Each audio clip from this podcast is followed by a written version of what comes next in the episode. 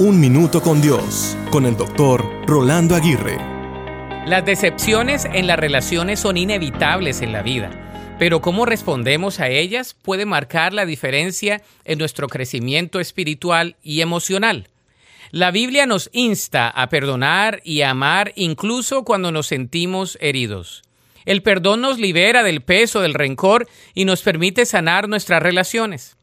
Jesús nos dio el ejemplo perfecto de amor y perdón, incluso en medio de la traición.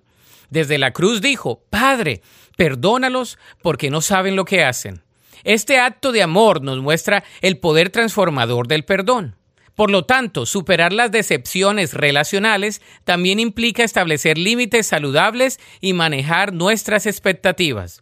Proverbios 4:23 nos aconseja, sobre toda cosa guardada, guarda tu corazón, porque de él mana la vida. Proteger nuestro corazón nos ayuda a manejar las decepciones sin permitir que amarguen nuestro espíritu.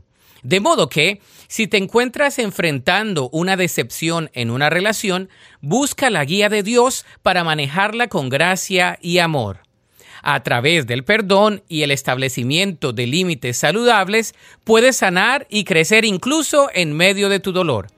En las relaciones restauradas encontramos la gracia y la paz de Dios. La Biblia dice en Efesios 4:32, antes sed benignos unos con otros, misericordiosos, perdonándoos unos a otros, como Dios también os perdonó a vosotros en Cristo. Para escuchar episodios anteriores, visita unminutocondios.org.